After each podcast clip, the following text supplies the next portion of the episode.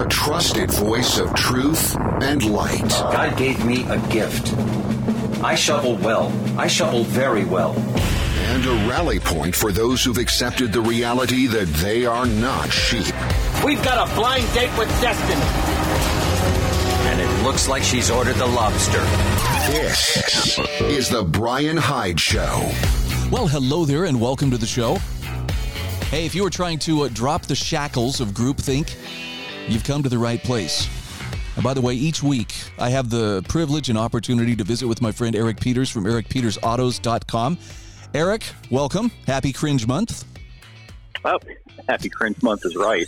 uh, I was at the uh, the Kroger the other day, just doing a little bit of shopping and having a sweet tooth. I rolled by the bakery section, and naturally, of course, they had cupcakes with the pride with the pride flag and symbology all over them. You know, and, and less people think, well, you guys are having a laugh at, uh, you know, the expense of marginalized people. You and I are both very much live and let live kind of people. If someone wants to pursue happiness, whatever they peacefully want to do to pursue it, I'm okay with that. Just don't force it on me and don't force it on kids. And unfortunately, well, sure. those... And why is it even a matter of, of uh, you know, overt public approbation? I mean, I don't care who you sleep with, and why should that be on a cupcake? Exactly. I mean, if your identity is hinges on who you sleep with, you haven't got much of an identity. Well, and and the the idea that well, you know, guys, this is just a marginalized, you know, section of society. I'm sorry, but I've seen I've seen the number of corporate logos that have gone rainbow for the month, and uh, boy, you know, if, if things get any more marginalized, we're going to need more pages on the calendar just to handle all the different days of observance and holidays that that uh, you know celebrate and recognize and affirm this uh, supposedly marginalized section of society. You make an excellent point, and um, I'd elaborate on it a little bit in that what we have now is exactly what they were railing against 50 years ago, by which I mean official, legalized, enforced bigotry against us now. You know, it's no longer a matter of private people just saying, you know, I don't like so and so because so and so is black or whatever, or because they're gay or whatever. Now it's official policy, and it's also the uh, the policy of the woke government. You know, which is baring its fangs and threatening to go after people if they don't bend knee uh, and show how much they support so-called diversity, which of course is uniformity. It's agreement with whatever the woke left says it is. Right. And I, I was jokingly, what, before Eric and I jumped on the air here, I was teasing, hey, have you been to any good struggle sessions lately?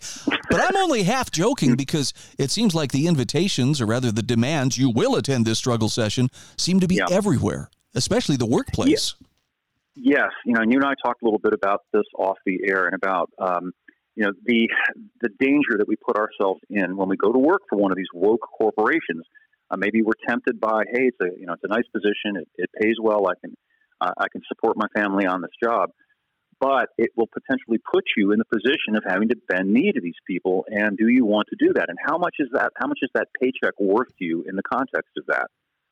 I would submit that there are not that many people who have the um, strength and, and backbone to walk away from such a job. Now, I, I have a good friend who yeah. just was offered, a, I think, a really nice position, but uh, one of the things he noticed was this was a company that is very much into that whole uh, uh, DEI mm-hmm. and ESG mentality, and, and he turned it down, saying, I don't want to have to deal with that. Good for him. You know, he's probably competent. He's probably good at what he does. And this is the advice that I give anybody who asks me about this. If you're good at what you do, you'll never have trouble finding work and being able to support yourself. Uh, don't be afraid of going out on a limb a little bit and going to work for yourself or finding people that you can work with who, uh, you know, who are willing to just focus on what you do and not what your politics are. Here, here. I've uh, it you you discovered this sometime before I did, but in the last few years, I have uh, learned you know that it's okay to shed the security of that regular paycheck and to work mm-hmm. for yourself and and whatever you know whatever insecurity i feel or that sense of okay i really have to hustle this month is so much more than worth you know what whatever um, I, whatever i'm giving up is worth the freedom that i'm getting in return but you know you're not really giving anything up here's something that um, people should should take into heart i think or consider there is no security at an employee at a corporate job. You could be fired at, at will next week for whatever reason. Uh, you know, it's a, the illusion of security. You think, oh, uh, I'm going to have this job forever, and clearly that's not the case. It may have been more generally true back in the 50s and 60s when people would spend their entire lives working for one company, but obviously that's no longer true. So it's a false sense of security. When you work for yourself, at least you have the security of knowing that your job is under your own control and not under the control of some remote, uh, faceless bureaucracy that you have absolutely no control over. And I'd, I'd kind of like to pivot at this point to, you know, and we're talking about this in the in the context of, you know, uh, it's it's it's Rainbow Ramadan and everybody's expected to celebrate. but, I, I but, just about peed my pants on that one. but, Rainbow Ramadan. Did you invent that? No, no, I can't remember who said it, but I thought, oh, that's that's very descriptive. But I'm sorry to interrupt you. That was just too good. There's, I, I'm very concerned about uh, the very same people who were in place during the lockdowns and who were making the decisions, you know, of public health policy. They're mm-hmm. still very much in power, and, and, I think we have to be aware that uh, you know the ways that we're vulnerable to them. Because I'm positive there is another emergency, another crisis coming, and they're going to try no to lock us down again. No question. In fact, did you catch? I can't remember the woman's name offhand but the replacement for Weepy Walensky over at the CDC that the yes. Biden thing yes. put forward. You remember what her who, her name? She's awful. I don't uh, remember uh, her name. Worse than Walensky. Yeah. Yeah, she, she's a fan though of, of you know well whatever we say is is law and you're you're obliged to obey it. Actually, the the Brownstone Institute had a really good article. I think it was Jeffrey Tucker. Twenty um, difficult realities that we've learned over the last three years, and and one of them is you know the the structure the the infrastructure is still in place to lock us down again. Mm-hmm. So we need to be aware of that and, and keep in mind they're, they're looking for excuses. The people who run those those programs or run those agencies are just looking for the excuse to to bring the next lockdown. No question. And you know, really what's still in place more foundationally is the premise behind all of it. And that is what has to be uh, deconstructed thoroughly. This idea that it is acceptable to use prison terminology for people who've never been convicted of any crime to lock people down in their homes over some hypothetical danger that that uh, that doesn't actually manifest, but just based on the assertion of, of hysterics and tyrants. It, it, that's what's got to be challenged because that's how you take away the power of the tyrants. Well, it's we learned the hard way, some of us, that if you're going to stand on your own feet, if you're going to refuse the jab, if you're going to refuse to put on the face diaper, mm-hmm. you're going to have to be comfortable with being, you know, out of your comfort zone or being marginalized or shouted at or otherwise, mm-hmm. you know, punished for, for standing on your own. But it was a good dry run for us. We just need to make sure that we, we don't let our guard down. Absolutely. You know, we, we're used to, uh, we're habituated to, at least people who grew up before all of the madness really began to descend uh, you know, of, of a kind of normalcy in that, you know, your work life wasn't your political life.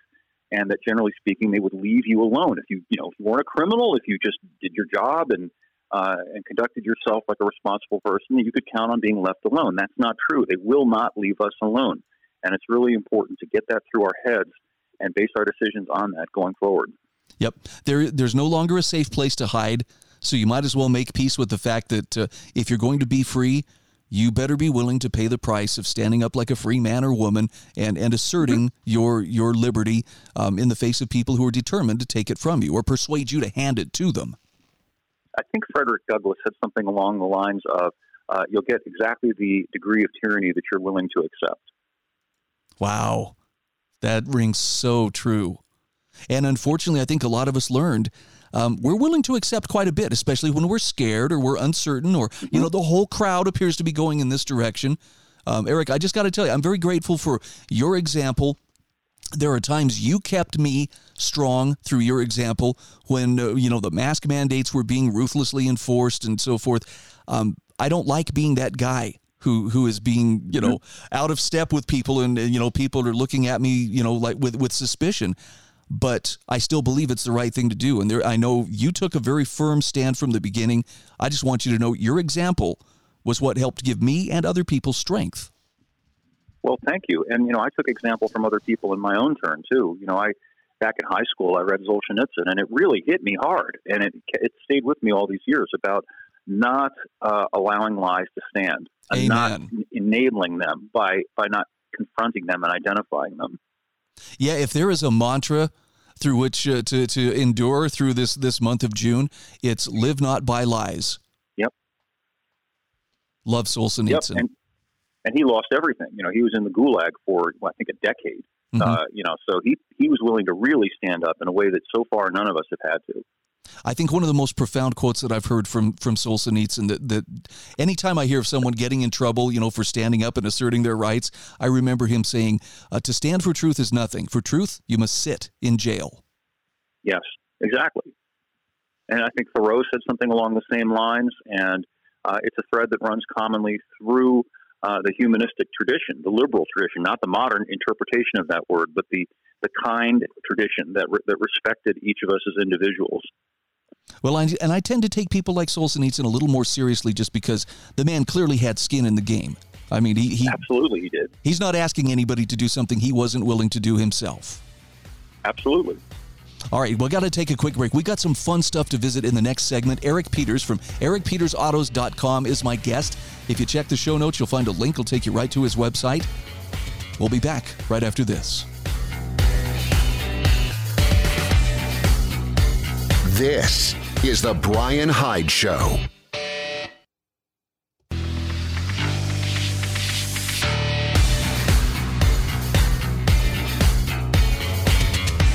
This is The Bryan Hyde Show.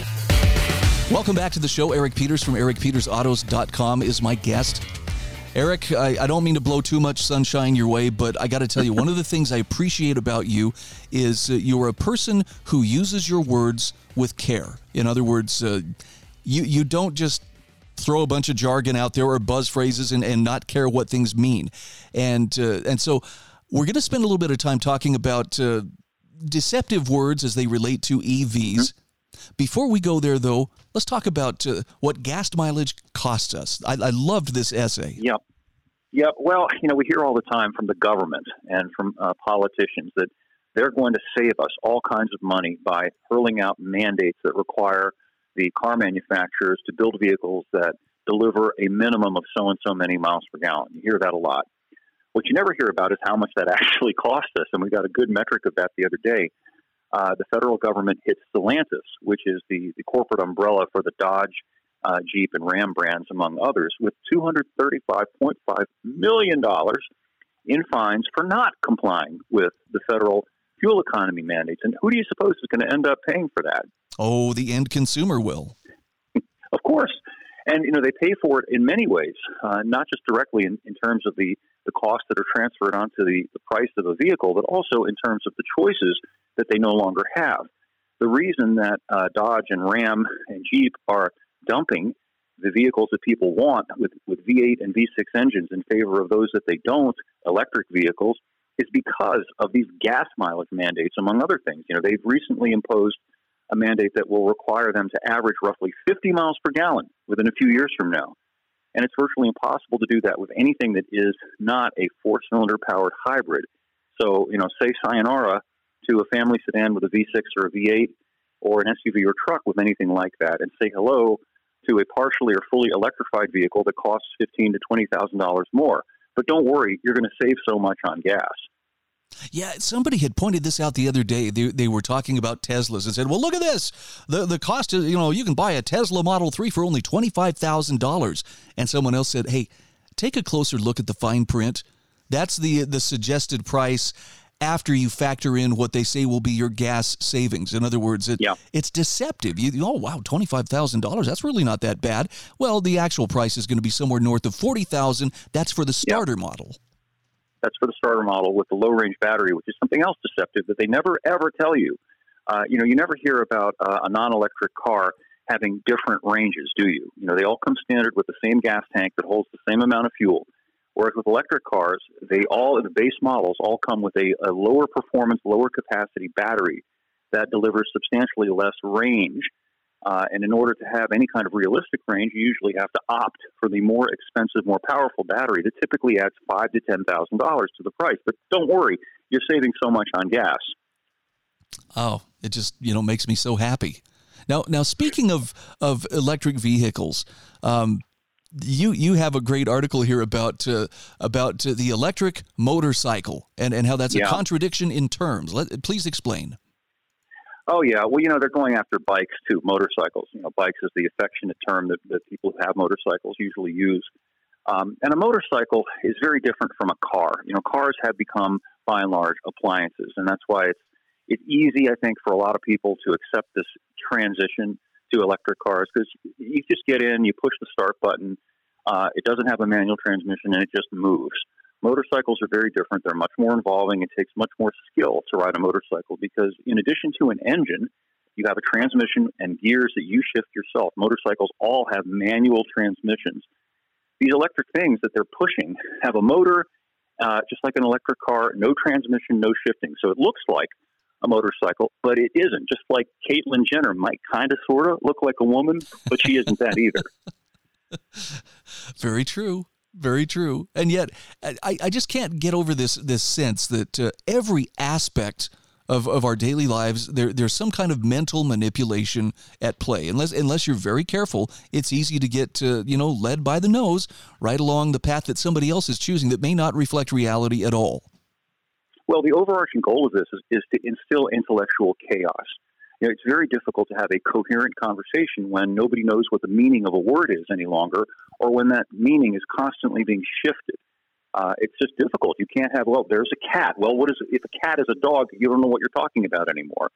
Uh, and and that's not accidental. They're they're using this to confuse and manipulate people, and to further this broad goal, uh, broader goal of creating this this this sense of utter chaos, which they will then exploit to take advantage of by exerting control over it.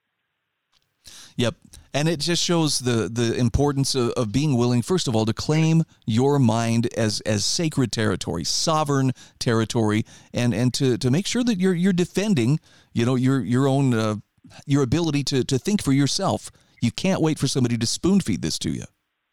Yeah, it's a little bit laborious, but it's necessary uh, that when we have conversations now, including informal conversations with people, that we not let things slip, that we not let terms go undefined because down that road lies chaos and also the surrender of objective reality. So when we talk, we start talking about, uh, oh, let's let's say men. You know, men are biological things that have certain characteristics. They have certain chromosomes. They have certain morphological external characteristics. Women are, are a different thing, and they're not fungible. And you can't use the word she to describe he because he is wearing a dress and lipstick. I've got to send you a link and I will send you when we're when we're off the air. Um, I don't. Most people haven't heard of this story, but a high school senior in Kellogg, Idaho. That's right up in the northern part of the Panhandle. Last week they were doing a rehearsal of their graduation walkthrough, and instead of doing you know senior quotes in the yearbook, they asked the seniors who were graduating just share with the underclassmen you know a piece of wisdom, a couple sentences that mm-hmm. you know what wisdom would you share. One kid said the words, "Guys are guys, girls are girls. There's nothing in between." Outstanding. Care to guess what they did to him? What they, Ban- they banished banished him from graduation. And, and of course, first of all, the principal said, well, it wasn't because of what he said. It was because he went off script. That was later shown to be a lie when the principal yeah. said, well, what he said was hateful and demeaning and, you know, basically yes. right out of the left wing playbook.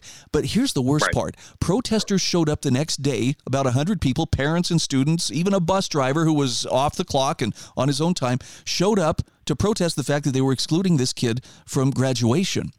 Yep. And the, the sheriff who is apparently uh, a rainbow flag uh, waver, who is married mm-hmm. to a lady who is the art teacher. Uh, they're both they're they're mm-hmm. lesbians. Um, mm-hmm. Suggested they cancel graduation because there's mm-hmm. safety mm-hmm. concerns that some you know out of county groups are going to come and disrupt the graduation. So for safety, we're mm-hmm. going to graduate. That was a lie. They they had the graduation as scheduled on Saturday, but just excluded this kid. Yep. Also, the only ones causing trouble are these woke left people. And and he was he had a summer job lined up fighting wildland fires.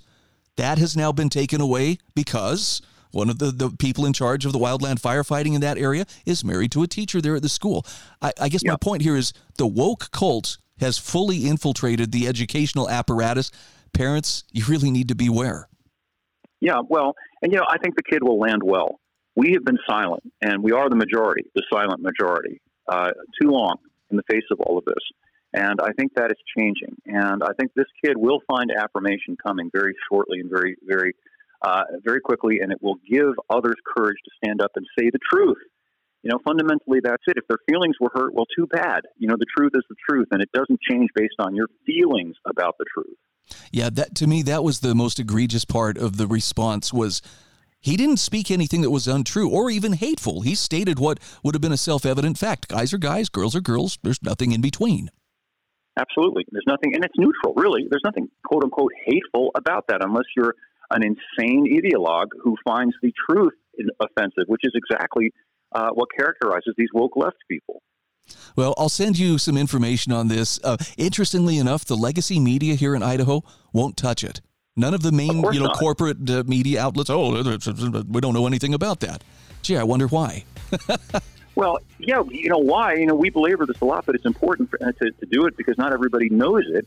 You know, we think we have local media. We think we have, oh, that's our, you know, our local hometown paper or hometown radio station, whatever it is.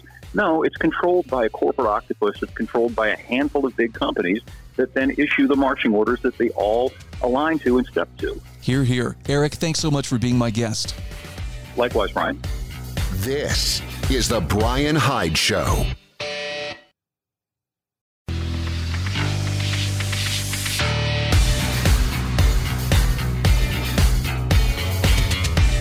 This is The Bryan Hyde Show. All right, welcome back to the show. Thanks again for reveling in wrong think with me today.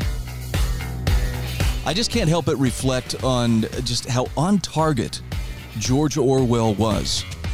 And yet, uh, you know, there's a part of me that really thinks, you know, there there are people who looked at 1984 and said, "Wow, that's that's not a warning. That's that's an instruction manual. That's that's the way we ought to do things." Because, holy cow, groupthink, new speak, it's all coming to pass. I mean, just right there in front of our faces.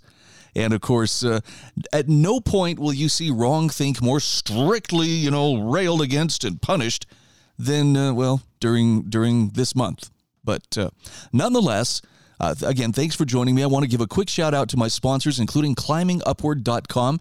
This is my friend Dr. John C. Pulver, also tmcpnation.com. That'd be my friend uh, John Harvey, the Modern Conservative Podcast. Also, Bereli.com, lifesavingfood.com, and MonticelloCollege.org. By the way, if you want to check out an education for our time, click on their link in my show notes at thebrianhydeshow.com, MonticelloCollege.org. Very pioneering stuff going on there, and I think it's only going to become more important as uh, events continue to unfold around us. Speaking of events unfolding around us, you know, the upheaval of the last three years, it's been hard to live through. It's hard to quantify, you know, and in fact, like a lot of people, I, I, as the memory starts to fade a little bit, uh, you know, it's easier to kind of downplay it. Well, okay, you know, we got through. Here we are. We survived. We came out on the other side. But sometimes we forget what exactly if what exactly we went we went through. In other words, the lessons that came as a result of that can be difficult to try to describe. And I mean this not so much in the sense of let's commiserate about how hard it was. It was tough. Mentally, I think every one of us paid a price and, and are, are still paying a price. I find myself having to uh, having to struggle in ways that uh, that I never had to before in life. And it's not like, yeah, you've led a charmed life. Your your privilege has sheltered you from so much. But mentally, it's it's really difficult. Emotionally, a lot of people have struggled. Financially, a ton of people are struggling, and it's not getting easier. So I'm very grateful for writers like Jeffrey Tucker from the Brownstone Institute when they can sit down and and, and he has a wonderful article that I'm linking in today's show notes 20 grim realities unearthed by the lockdowns. And this isn't so much an invitation, hey, you should sit down and just wallow in the misery of what happened. Rather, use this as a learning experience. This is an opportunity to, to look at, you know, unflinchingly, to acknowledge the truth of this is this actually happened. And uh, and then let's let's acknowledge, okay, this was this is what happened. It was bad. What can we do to keep it from happening again? Jeffrey Tucker says, you know, it's it's common to speak of the times before in contrast to the after times. So for us, in for instance, when we refer to lockdowns, the turning point was March 16th of 2020, the day of 15 days to flatten the curve, though authoritarian, authoritarian trends predate that. But that's when we saw rights were suddenly broadly throttled, even religious rights. I'll never forget the footage of, you know, police in I think it was in Moscow, Idaho, arresting people standing in their church parking lot singing hymns. It happened. And you can say, well, you know, we didn't know what was going on. It does it doesn't matter. The bottom line is you had agents of the state kidnapping and jailing people for assembling and singing hymns outside, no less. Anyway, we were told to conduct nearly every aspect of our lives in accordance with the priorities of a biomedical security state, which still didn't get it right.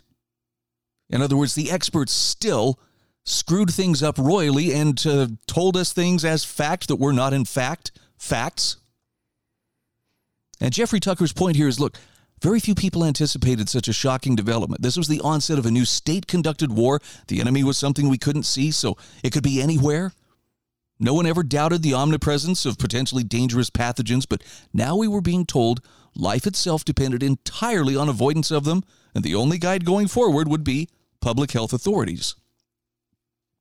Now, the sad truth is, everything has changed. Nothing is the same. The trauma is real, it's lasting. The claim of 15 days was revealed to be a ruse. The emergency lasted three years and then some. And the people and machinery that did this, sadly, are still in power.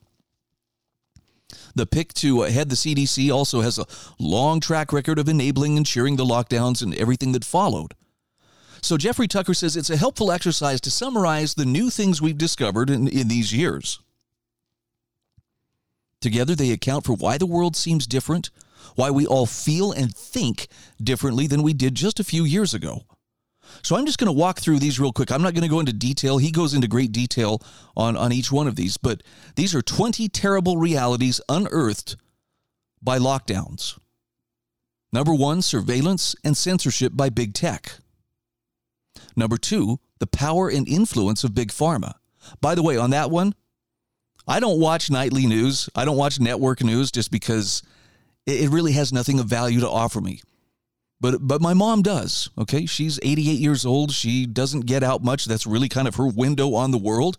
So when I'm visiting her, it's not uncommon for her to have the news on, you know, to see what's happening. And I would encourage you if you haven't watched a, you know, national newscast in a while, just turn it on for a little bit. Should take 5 minutes, 10 minutes maybe pay attention to how many ads are from pharmaceutical companies. It's remarkable. And hopefully you understand what I'm getting at. If the majority of the news media's advertising revenue is coming from pharmaceutical companies, well, no wonder they're toeing the line. And of course, everything they do is great and, and wonderful. That's their gravy train. Okay, number three on this list government propaganda by big media. Number four, corruption of public health. Number five, consolidation of industry. This is a tough one. So many mom and pop businesses were shuttered because they were told you're non essential. But the big corporations, wow, record profits, record growth. And why not? Their competition was virtually erased over the course of a couple of years. Number six, the influence and power of the administrative state, meaning those uh, offices of government where there is no direct accountability to the voters. Number seven, the cowardice of intellectuals. Jeffrey Tucker says intellectuals are the most free to speak their minds of any group. In fact, that's their job. But instead, they stayed quiet for the most part. And this was true on the left as well as on the right. Number eight, pusillanimity let me try that again. Pusillanimity anonymity of universities. Yeah the universities were among the worst when it came to masking and vaccination requirements mandates and so forth. By the way and i, I don't mean to, to sound vulgar when i say this but uh, a pusillanimous person is a person who's cowardly. So if, you, if you've ever heard somebody call well you're a puss that's what they're talking about. You're, you're pusillanimous Number nine, spinelessness of think tanks. They didn't exactly stand up either. Number 10, the madness of crowds. Mass formation. Yeah, we, we learned a new phrase and, and we learned what it looks like. Number 11, lack of ideological conviction on both the left and the right. That one kind of stings because, right, we were, but our side is good, but no, no, there was there was a wholesale abandonment of principle. Number 12, we learned the sadism of the ruling class. I think this could best be seen with all the servants who wore masks while all the high up and up mucky mucks showing up to various, you know, galas and so forth were unmasked. Very clear, uh, you know, depiction of which class was privileged and which one wasn't. Number 13, the real problem of massive class, or the real life problem of, of massive class inequality. Number 14, the cravenness and corruption of public education. Number 15, enabling power of central banking to fund it all. Number 16, the, the shallowness of the faith communities. This one really hurts because it, it rings so true. How many churches knuckled under and did what these health authorities demanded they do? That was tough. That was really tough. Number 17, the limitations on travel. Number 18, the tolerance for segregation. This is particularly between the vaccinated and the unvaccinated. Number 19, we saw the reality of the goal of a social credit system, which, by the way, is still very much a goal, but now it's going to be brought about by monetary rather than medical means. And finally, number 20, corporatism is the system under which we live, giving lie to existing ideological systems. Now, I hope you'll read this article. It's a, it's a fairly lengthy read, so give yourself a bit of time. But the Brownstone Institute has done such remarkable work in documenting so much of what the experts got wrong, so much of what the uh, what you know the medical experts who were being uh, pummeled by the establishment got right. They have been a voice of reason throughout the last uh, well two and a half, three years. I think they were founded during uh, the uh, latter part of 2020.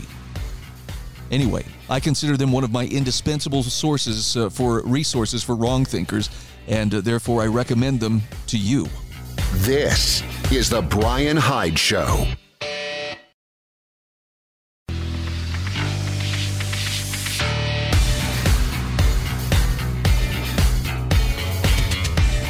This is The Bryan Hyde Show.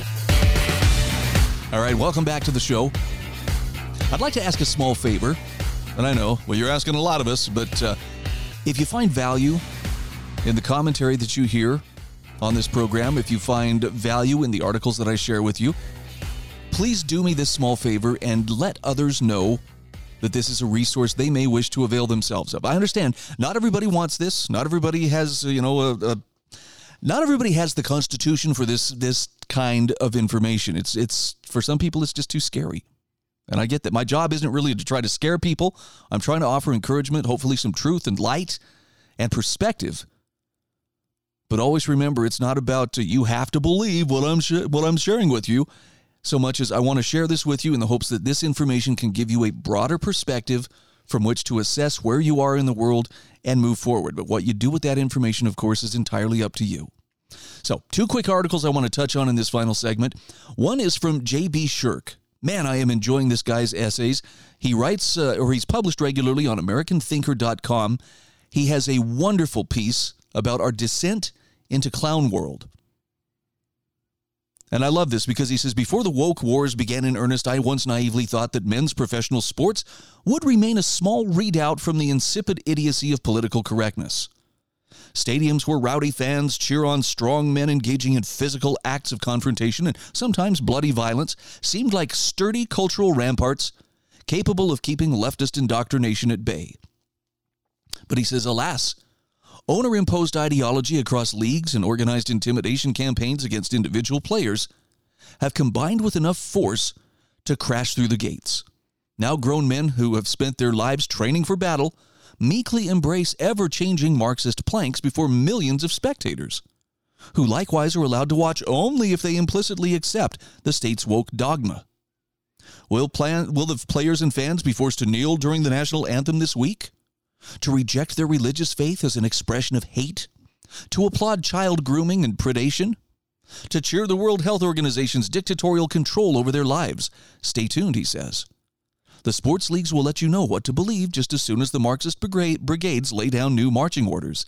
Even men with a surplus of testosterone will be expected to comply. Now, just as the beer companies, fake conservative news networks, and so many iconic American companies before them, the sports leagues have turned their backs on generations of loyal fans in a display of repugnant pusillan- pusillanimity.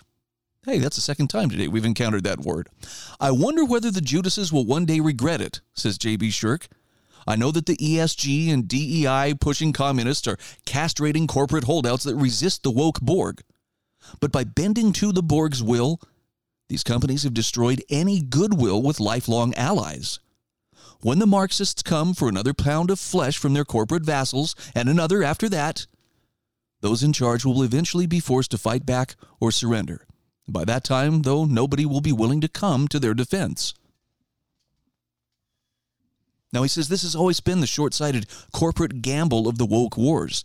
There's never been a communist revolution that did not devour itself. By yielding to those who've always hated them and betraying those who have long defended them, companies are choosing to comply with woke or, choosing to comply with woke orthodoxy are now entirely dependent on remaining in the Marxists' good graces. Yet grace is not something Marxists possess in any discernible quantity. It's not that politically conservative and religious Americans have blindly defended corporate interests in the past, but rather that liberty loving, rights protecting people tend to mind their own business. Their first reaction to a company's success is not envy. They do not immediately turn their sights on how best to confiscate another's good fortune. People who work hard for what they own do not worry about what someone else owns. They simply seek to be left alone. Free markets that empower consumers to choose products and ideas for themselves naturally incubate personal liberty.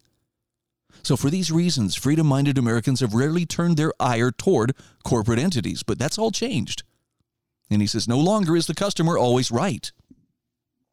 In the woke wars, corporations have decided that they will choose what products the customer must buy and which customers will be condemned for refusing. The same Americans who never asked for anything now are being told what to believe, how to act, how to pray, which sins to celebrate, and which virtues to ignore. Corporations, once market oriented organisms intent on reflecting cultural sentiment, now force feed cultural slop to the unwilling. And because this foul smelling corporate fascism, drenched in Marxist malice, revolts free thinking Americans, corporations are increasingly becoming their enemies. He says when the day comes that the Marxists are throwing Molotov cocktails through corporate windows or confiscating company assets as their own, there will not be a lot of sympathy from millions of Americans who have long wished just to be left alone. When the same corporate officers who harangued normal Americans as bigots are rounded up by the real bigots who tolerate no diversity of thought, their Marxist jailers will lack the compassion and forgiveness that Christians embrace. When woke companies discover that they allied or allied with unworthy partners, untrustworthy partners, they will have already sealed their fate. Now, there's more to this, but uh, I, I would encourage you, please check out J.B. Shurk's article. It's included in today's show notes. He does end on a positive note. He says, Something we possess today that didn't exist 1,500 years ago during the Dark Ages is a growing collective self awareness about what is causing our society's collapse. During Rome's centuries long demise, a few prescient writers understood how rotten the empire had become. Yet the average human enduring those turbulent years experienced poverty, famine, and social upheaval largely in the dark. Those of us watching the woke corporate titans, central bankers, and unscrupulous politicians destroy the West today know exactly who should be blamed for what comes next. And he says perhaps that's why they're working so hard to divide and distract us. And that's a good point. All the all the effort that goes into keeping us divided right now is to keep us from focusing on who the real enemy is. So whether it's people encouraging, you know, blacks, you hate whites, and uh, you know, Christian conservatives, you hate these people waving the rainbow flag, or the trans activists, or whatever. You know, this is not to say that right and wrong don't exist, but it is to say that there's a lot of artificial division, and, and man, I see a lot of people who buy into it. And I'm going to sound that caution that uh, I practice this myself. Don't allow yourself to be defined so much by what you're against. Strive to be the kind of person who's defined by what you stand for. It seems like a, you know, difference without a distinction, but I'm telling you it makes all the difference in the world. One is motivated by a desire to build. The other is motivated only by a desire to tear down and denigrate. You can't get good fruit from a poisonous tree or from a poisonous bush. You can't do it. If you want something good to happen, you've got to be willing to take a higher road. And I know there's a lot of anger out there that, that has people saying, well, I can't do that. I can't do that. Well, you've been trained not to do that. Shake off those mental shackles and, and chart your own course.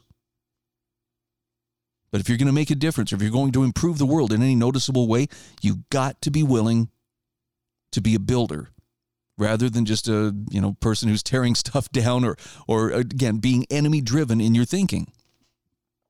This is probably the biggest argument that I've had with uh, traditional talk radio over the years, and yes, it, it made me a bit of a pariah uh, for for quite a few years because there came a point where the scales fell from my eyes, and I went, "Holy cow! This is this is all just about giving people demons to wrestle with." And, and receiving their adulation in return for it. And yeah, I was guilty of it. Oh, I was throwing bushels of red meat. Here you go. Here, here's who we're mad at today, and here's what uh, grinds our gears. And you can build a very large, loyal audience in doing so. Now, I get it. Some people are like, "Well, you sold out then. If you if you stopped, uh, you know, stating, you know, what who the enemy is and being willing to face the enemy. Look, you can face the enemy, but I think it's a, it's a matter of proportion. Being aware of what the enemy is doing and and being aware of what their tactics are should probably occupy about 5% of our consciousness. In other words, yes, be aware of it. There there are things, you know, you want to keep your head on a swivel and you want to know uh, what's going on so you're not caught unawares. But 95% of our effort would be better spent working to improve the world starting where we're standing right now, using our influence wisely as opposed to simply, you know, pointing out, here's what's wrong, here's who's wrong, here's, here's what makes me mad. That's a hard sell, by the way, to people who are, are already experiencing major frustration. And I get it. On the one hand, I really do get that seeing all the things that matter most to us, the things that we cherish, the things that we even hold sacred, seeing them mocked, denigrated, spat upon, burned, rejected, that's not a comfortable place to be. But if you can't convince people or help persuade people why these things matter, only that the people who are trying to destroy them are bad, you know, you're kind of missing the point. This is the Bryan Hyde Show.